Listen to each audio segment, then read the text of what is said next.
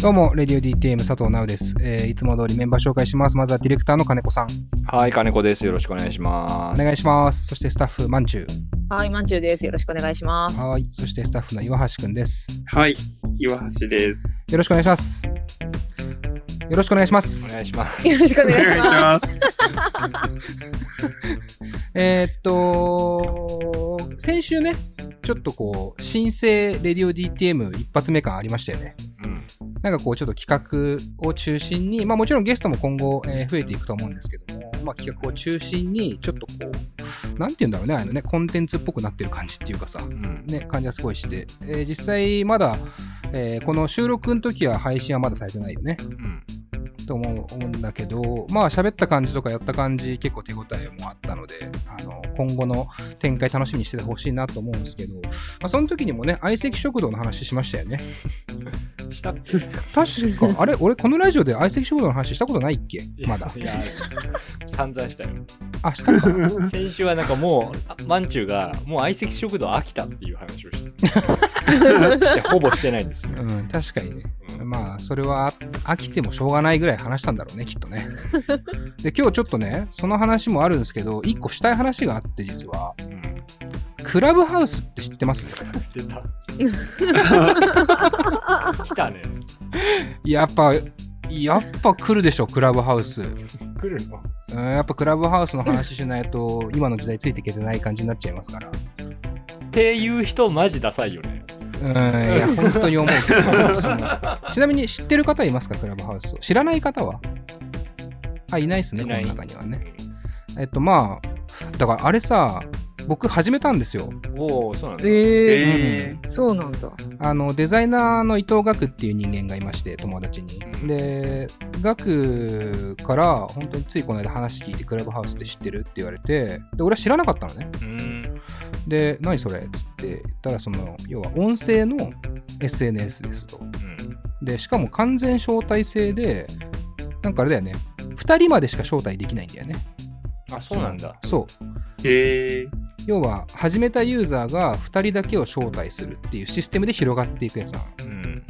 うん。で、で、俺始めたの1週間経ってないぐらいだと思うんですけど、始めてみて、これはだから、なんつうの、音声の SNS って言うとどういうことってなると思うんですけど、まあ、ポッドキャストよりももっと身軽にうん。音声を配信できて、かつまあそれが生であり、アーカイブに残らないっていうことらしいんだよね。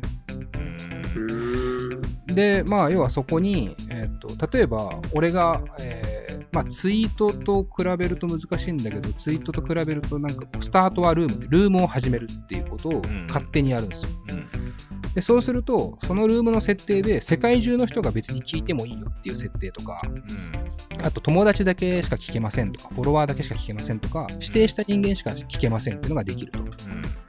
プラスで、喋る人も、この人は喋らせていい、この人は喋らないでっていう選択もできると。うん。で、聞いている側も、あの手を挙げることができて、発言を求めることができる。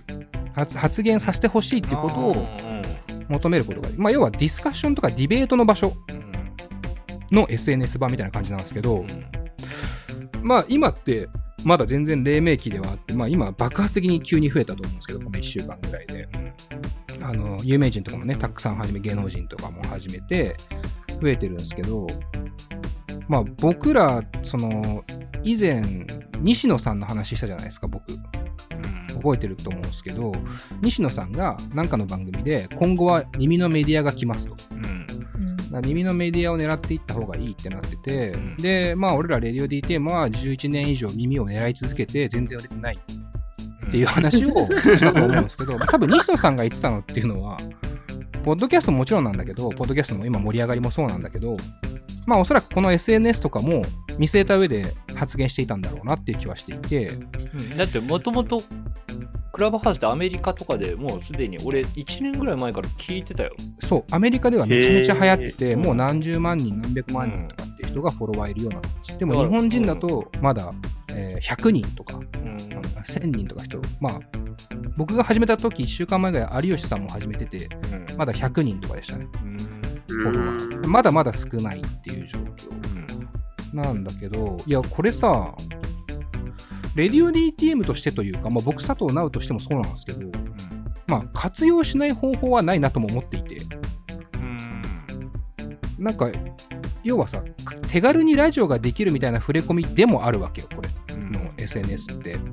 で、考えると、まあ、一応さ、あの、見えてない状況で言葉だけで伝えようとしてるメディアではあったわけじゃないあるわけじゃない俺らは。だからその SNS 的にとか、もしくはそのちょっと企画的に、クラブハウスで何かをやるっていうのもすごくいいのかな、みたいな気がしてて、俺は金子さんとかはもう始めてんのかと思ってたんだよな。業界もラジオだし。その興味がないことはないんですよ。うん。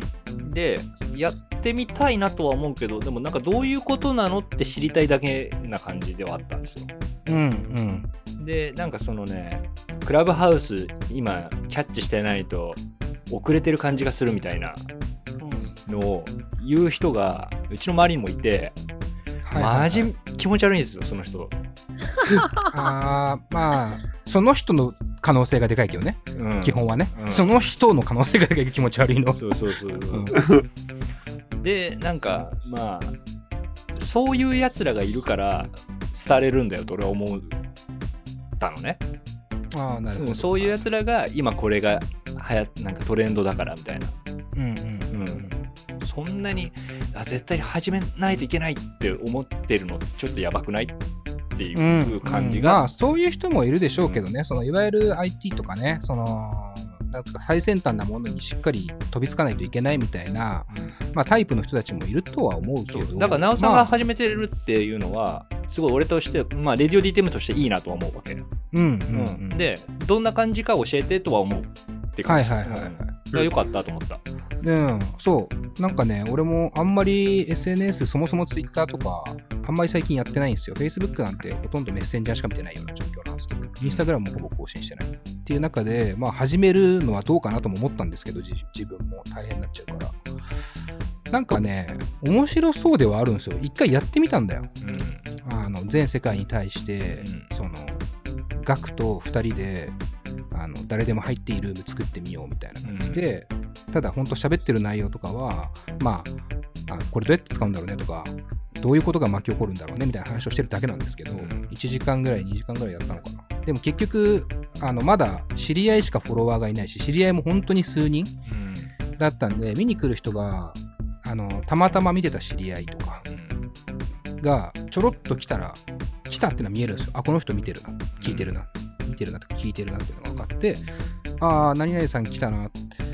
ああ、どうも、みたいな。ただ、これって、なんだろう、ニコ生とか、YouTube ライブとかインスタライブで顔を出さないっていうことと、まだ何が違うのかよく分かってないんですよ、僕は。うん。でもきっと SNS が統一されてることによってそこでの要は面白さを、まあ、競うっていうかさ Twitter もさうん。要はこう画像でバズるとかさネタでバズるみたいなことありますけどまあそういう運動っていうかまあそういう動きは出てくるんだろうなとは思いつつ、ん。だからここで人気になってくる人っていうのはまた Twitter とか Instagramer 的ないわゆる見た目とか、ね、写真のおしゃれさとかではないところで評価されていくっていう SNS だと思うので、まあそういう意味ではねあの面白いっていうかあの俺らもまがいなりにもプロではあるじゃないですか、うん。まあ金子さんはドプロですけど。なんかその点ねちょっと活用していければなって思う。これだから一応共有しておきたかったんですよ。このクラブハウスというあのアプリをね、うん。SNS を。で招待欲しかったら全然僕持ってるので。要はこの4人がいれば8人分の招待があるわけじゃないですか、まあ確かにね。どうですか？マンチューとか岩橋くんもクラブハウス気になってたりしないの？でもめちゃくちゃ興味はあるんですけど、うんただでもアーカイブがなんか残らないとか、うん。なんかそういうのって結局その時にうん。そこにいてくれないといけないわけでしょ？そ誰かが。ううん。それってまたなんかすごく寂しい感じになりそうだなって思って、誰もいねえじゃんってなりそうだなっていう。まあだからその例えばツイッターをじゃあうん誰かに向けて書いてますかっていうところになると思うんだけど SNS とかってじゃあ誰かに向けてただ構ってほしいのが基本まあ8割5分以上だと思ってますけどうん。なんかまあ構ってちゃんなわけじゃん基本はやっぱりうん。でもそれを考えるとまあ別に誰がいようがいまいがこうある意味垂れ流すじゃないけどっていうフランクさを持った SNS なのかなとも思うけど、ああ、なんかそういうことなのか。うんじゃあ、まあでもすごくやってみたくはあるけど、正直その実態がわかんないから、どういうものなのかわかんないから、様子見って感じですね。いや、そうっすよね。様子見感じゃあちなみにね、イベントっていうのも作れてう、ん何時から誰々とこんなこと喋りますができるんですよ。なるほどなるほどだからトークイベントのネット版がすぐ簡単にできるっていう。なるほどね。結構そのスケジュール見て自分の興味あるなんかタグとか検索とか入れてでそうやってるとそういう例えば、えー今で言うとジェンダーについて語りましょうみたいな人たちがいたりとかうんなんかただただくだらない話しましょうって言ってて誰でも参加可能って人もいたりあと全員ミュート推奨でただそのルームに入るだけでうん相互フォローをその場でその興味がある人たちの中でやりましょうみたいな。だからミクシーのあのなんていうの？ルームっていうかあったじゃん、あれみたいなちょっとこう側面もあったりとか。いやーなんかそうわかなんかわかるわかる。すごいでもなんか俺はそれを聞いててうん。新しい時代の宗教が生まれるんだろうなっていう感じがするわ。なんかありそうだね確かにね。だからそこでのさ顔が見えなくって、うん。でとでもね匿名性はないんだよあんまり確か本名かなんかで入れんじゃなかったかなと思うんだけどあと招待制だからし誰かが知らないと入れないうんのが、まあいいとこなんだけど、まあこれ日本のまた特性というのか、海外でもそうなのか知らないけど、招待枠が売られたりしてるらしいんですよ。いやでもそうだよねなんか、招待枠、招待枠販売のやつ見てビビった。なんかねって思うよね。いきなりそういう方向に行くのも、どうかなと思。だからやっぱその招待制のやつ Facebook とかも最初そうだったけど、それがなんか話題でっていう風に報道された時点で終わりだよと思わないあうーんてか、どっちかというとその報道を、うんなんていうの？しちゃう国だよねって感じするよね。うん。なんか、その報道の仕方はでも結構多分ずれてるわけじゃんう。んうんなんか、そういうことじゃないんだよっていうかさ、新しい SNS としてちゃんと紹介してほしいのに、意外とそういうところはやらないみたいなそうそうそうのはあるから、でも、やっぱね、実際にやってみて勉強するっていうか、まあちょっと様子まさに見るしかないな。強はしたい。ね。じゃあこうすればいいんじゃんなんか招待とりあえず回して DTM のこの4人で、うん。でなんかこれ終わりにうん。ちょっとお試しでやってみるみたいなのをなんかちょっと毎回ちょっとやなんかまあまあやるなんて約束しないけどまあそうこういうのは、うん、でもなんかそういう試みとして、まあ、勉強会のつもりでうん。や,、やってみるのはいいかもね。そうだね。いや、そう、ちょっとやってみたいなと思って。なんかこう、音声メディアが注目されている社会だなっていうのは、まあよく分かったので、まあそういうところに別に、あの、しがみつくわけじゃないんですけど、うん。うんね、それこそキャッチャー精神でキャッチだけしとくっていうのはありかなと。思って共有しました。ありがとうございます、はいありがとうございます。では、えー岩橋くんに振るの忘れましたが、えーこのまま進めます。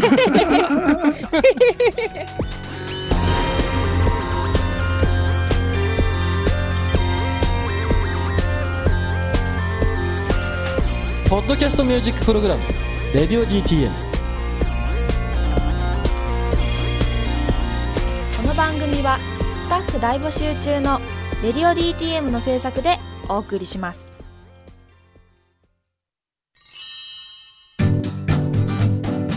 現在「レディオ DTM」では番組で流す CM スポットの枠を販売しております。毎月3万件を超えるアクセス数がある音楽番組を使って効率的にイベントの告知や企業 PR などをしてみませんか？詳しくは番組サイト内の特設ページをご覧ください。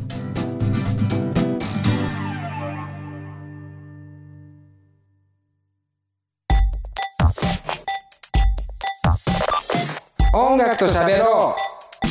レディオ DTM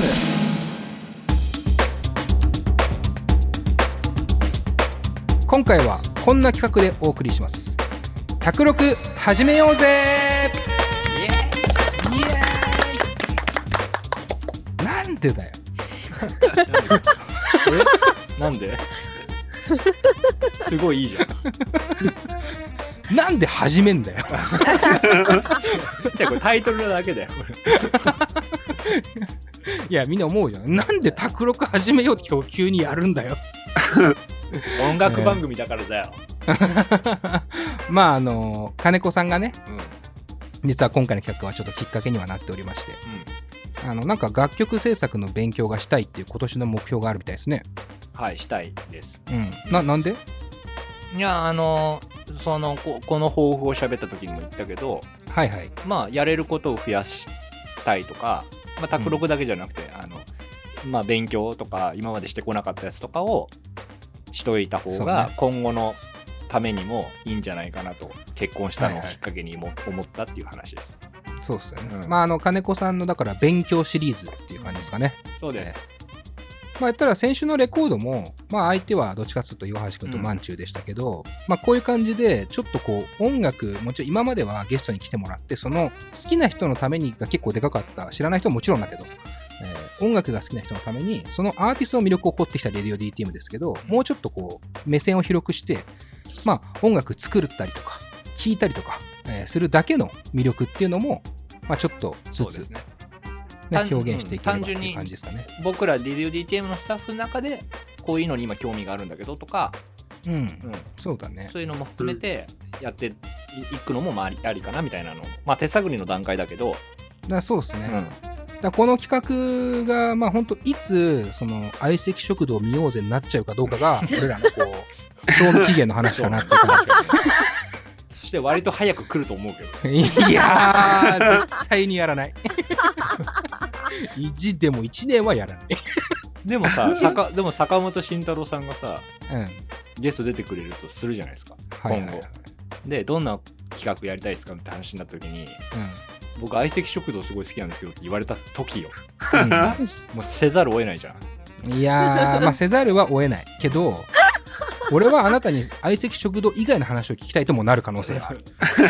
いやでもよ坂本慎太郎に音楽の話を聞いてるメディアなんていっぱいあんのよ、まあまああるよね。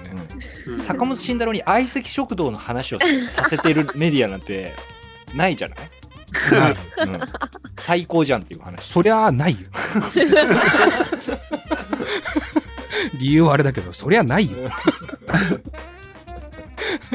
まあ、まあ、いずれね、うん。いずれそういう感じになるかもしれませんけど。てかまあ、その頃にはまた別のブームが多分俺らには訪れてる気がします。けど、まあ、えー話を戻しまして、卓録を始めたいという金子さんの勉強心から、今回は卓録始めようぜっていう企画。はい。ね。こう卓録ってそもそも何か知らない人がいると思うんですけどまずじゃあマンチュー卓録っていうもののイメージは何かありますか？えなんかすごい、すごい機材に囲まれた人が、うん。暗めの部屋で、パソコンの明かりだけでうん。音楽作ってるイメージですね。人間的なイメージね。その卓録。ネ って言ったらなんかうそういう卓録っていうイメージです。ね。ああちょっとあれだ。機材マニアとかなんかちょっとこう。あそうそうそう、そっち系のイメージがあります。ああなるほど。まあまあでもそれもねまあ、もちろんそれもあるよね。一つの側面であるかな。岩橋くんどうですか？うーん。家で音楽作ってる人って感じですね。はいはいはい。なるほどね。というわけでいろんなイメージがあると思うんですけど。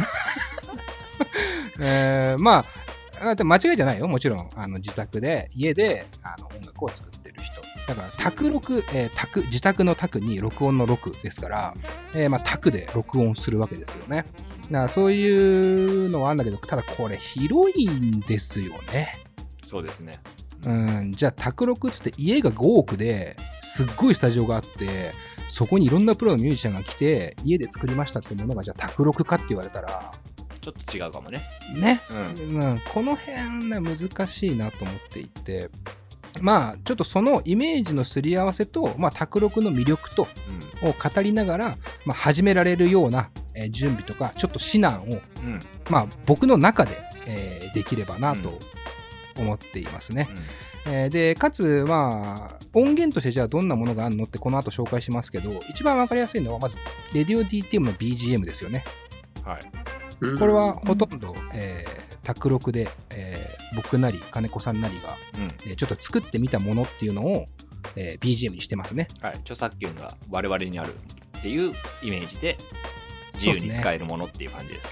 うん。だからこれ結構あの、俺、俺らのこう、スタイルが、なんつうのかな、以前、要は Spotify とかプレイリストを使ってない時っうんていうのがあって、その時要はゲストに来たアーティストに楽曲の許可をもらって、えーそれごと配信した時期があるんですよね。うん紙面で全部もらって。で、その時に、じゃあ他の曲使おうとか、えーいい曲作っちゃおうってな、使っちゃおうってなると、著作権わざわざ取らなきゃいけない。使用許諾を。だから、まあ自分たちで作った方が、まあ早いし、たまたま作れるから、えーというところで、えーそうしたという。で、えーまあ、僕と金子さんはだから作れるは作れるんですよ。そうですね。俺はね、もうマジでね、しばらくやってないんですよ。うん、うん、う。うんん。それこそ高校生ぐらいの時にやり始めて、で、それこそなおさんのバンドとか録音したりしたもんね。うん。ですね。うん懐かしの話ですよ、懐かしいよね。いやー、急に懐かし話しちゃいますけど、うん。いや、だから、卓録っていう感覚が、まず、あんまなかったんだよ。その、今で言う卓録って多分みんななんとなく、パソコンっていうものが。頭に浮かぶと思うんですけど、あの、当時僕が高校生とかだった時って、やっぱパソコン持てるほど金ないし、で、パソコン上で音楽を作るソフトももちろんありましたけど、あの、あんまりね、その、手軽に手出校せるものじゃなか高ったよね校生がやれないよね。当時は。なかなかね、うん難しい。だから、えー我々の世代の高校生で言うと、えー MTR ってマルチトラックレコーディングっていう、まあ、あの、簡単に言うとミキサーの、えーレコーディングできるミキサーみたいなやつを、えー買って、そこにドラム取って。で、ドラムの音を聞きながらギター取って、を全部そのパソコンではなく、アナアナログでもないんですけど、えーマルチトラックレコーディングって機械に入れてやってたから、ちょっと修正とかはできなかったんですよね。まあ、難しかったよね、するのも。基本取り直し。うん ミスったら取り直し。ちょっと調整とかピッチ補正とかできないから。あれだもんね、うちで撮ってた時さ、ギターを。うんうん。あの、煮詰まっちゃってさ、うん。ちょっと、他のやつらラーメン食い行こうぜっつってさ、いや、そうそうそう。よくありました一よ。人残して、うんあるあるですよね。あるあるあるある。え MTR で録音してると、結局一人の時間2時間ぐらいあるっていう、その、あ録音うまくいかないからちょっと一人にしてっつって、うまくいったらお前ら呼ぶわっていう。あれがだ楽しかったんだけどね。楽しかったっすよねあれ楽し。まあだから、あれも言うたら卓録ではあるんですけど、いよねただまあドラムとかで言うとスタジオでも撮ってたんだけどうん。ね。うんまあその辺がじゃあ 卓録じゃないかというと、またその線も難しいと。そうね。要は DIY でやることが卓録なのか、自宅だけでや完結することが卓録なのかっていう、その、まあ、定義っていうのは正直僕はわからないんですよ。うん。卓録。で、えーまあ、スタイルもいろいろありまして、あ、ちなみにですけど、マンチューとか岩橋君は卓録の経験はありますか？私は曲を出しているので、卓録経験あります。出ました。出た。曲を出している。なぜだっていうね。これは何？してるので。え、それは何？ここで言っていいぐらいの曲なの？ダメダメダメ。ダメダメ。ダメだけど、もうバレてる。一応、経験、経験としてね。そうですね名曲ありますもんねそれは兄にお願いしてうん、撮ってもらったって感じですね。お兄ちゃん、地で？そう、兄が。うん。で曲も全部兄が。なんか作曲だけ私がやって、あとアレンジとか兄が全部やってって感じえー、じゃあビリー・アイリッシュスタイルじゃん。そうですね。ビリー・アイリッシュですね。うちはん。。すごいな。ビリーだったの？ビリーの先そう駆けだ。いうことになります。さぜひだから最終て、最終ちょ到着地点はビリー・アイリッシュです そうだよね。ビリー・アイリッシュまだ19歳ですけど。らね34ですけど。いいっすね。兄貴に期待っすね。兄貴、兄貴が頑張ってくれればなんとかなる。兄貴がね、そうね、フィニアス・オコネル級の仕事をしてくれれば、ビリー・アイリッシュになれる可能性はリッシュにはなれる。和製、和製ビリー・アイリッシュにうん。楽しみにしとくわ。今日もその糧にしてほしいわ。そうですね。ね岩橋君はどう？宅録。ーいやーなんかあの、なんていうの、キーボードみたいなの買ってみたりとか、はいはいはい。あの、常にやりたい気持ちはあるんですけど、なかなかあれですね。感染したことはないですね。ああ、なるほど。あーああ、じゃあ、かじってはいるんだ。あ、そうですね。ああ、でうんもじゃあいいよね。だから、イワティにさ、うん。何が難しい、何がやり始めて難しかったみたいなのも聞けるってことだよね。そうだあね。うん。そうだね。そこを紐解いていくと一番わかりやすいかもしれないよね。確かにこれから始めたい人とかね、うんあのうんちょっとやってみたけどわからないって人にた対しては一番いいサンプルかもしれませんね。で、まあちょっとその卓録の内容に行く前に、まあいわゆるその卓録アーティスト、卓録で撮ったものとか、そういろいろ卓録作品とかっていろいろ言われますけど、じゃあそういうものにどんなものがあるのかっていうところもちょっとさらっておきたいなと思って、だこれ、卓録っていうと、例えばクラブミュージックとか、卓録っていうと、こう、弾き語りとかってイメージを持ってる人もいると思うんですけど、もう本当にいろんなものがあって、まあ、わかりやすいのは、リズムマシーンとか、いわゆるその、打ち込みって言われるような、うん。えーを、音をキーボードでパソコン上に打ち込んで、えーそれでいろんなこうアンサンブルができて、例えばバンド作品だったらバンドのデモを作ったりとか、えーデモだけじゃなくてもバンドサウンドでもちろんドラム音源とかも全部パソコン上で打ち込める時代ですから、えーそこで完結して自分の作品にしちゃう人もいれば。あとはまあやっぱヒップホップっていうのがこうおそらく卓録っそうね、そうだろうね。ていうものの、えー考え方の基礎になるのかなと思っていてこれヒップホップってそもそもは楽器持ってない楽器買えなかったりとか、えー楽器持ってないような人たちでもレコードっていうものを駆使して、えーそのトラックに対してラップを乗せたわけじゃないですか。だけど、まあ、あの、そのどんどん延長線上に行った時に、まあ、ラップを入れる前のトラックさえ作れちゃえば、別に音色バンドじゃなくてもギターじゃなくても、デジタルなもので良ければ作ってそこにラップ入れるとかね。すごくこう分かりやすい仕組みなのかなという、トラックメーカーとラッパーっていう関係が一番分かりやすいんじゃないですかと思うんですけど、で、まあ、その辺はやっぱパソコンを使って、えーいわゆる DAW って言われるデジタルオーディオ、えーワークシステムなのかな。ワークシステムかワークステーションかどっちかで。ワークスペースとかなんかわかんないけどね、うんそんな感じの、えー、DAW っていうソフトがあるんです。コン用の音楽を作るソフトですね。を使って作るんですけど、まあ今で言うとボーカロイドとかもありますし、要は歌でさえもう打ち込みで作れるってなると、それも自宅で録音できてしまうと。ただ、えー生音をね、撮って、えーやるっていうパターンも別に卓録はありえますよね。例えばじゃあギターの音をマイクで録音したりとか、アコギだったらマイク、えーエレキだったらオーディオインターフェースって、まあ後で説明します機材を通してパソコンに音を入れたりとか。で、あの、本当に優れた、えー作品がたくさん出てきてますので、まあ、もっと進化すると iPhone、iPad だけで作れちゃうなんていうこともね、いや、実際できるもんね。今できますよ。うーん。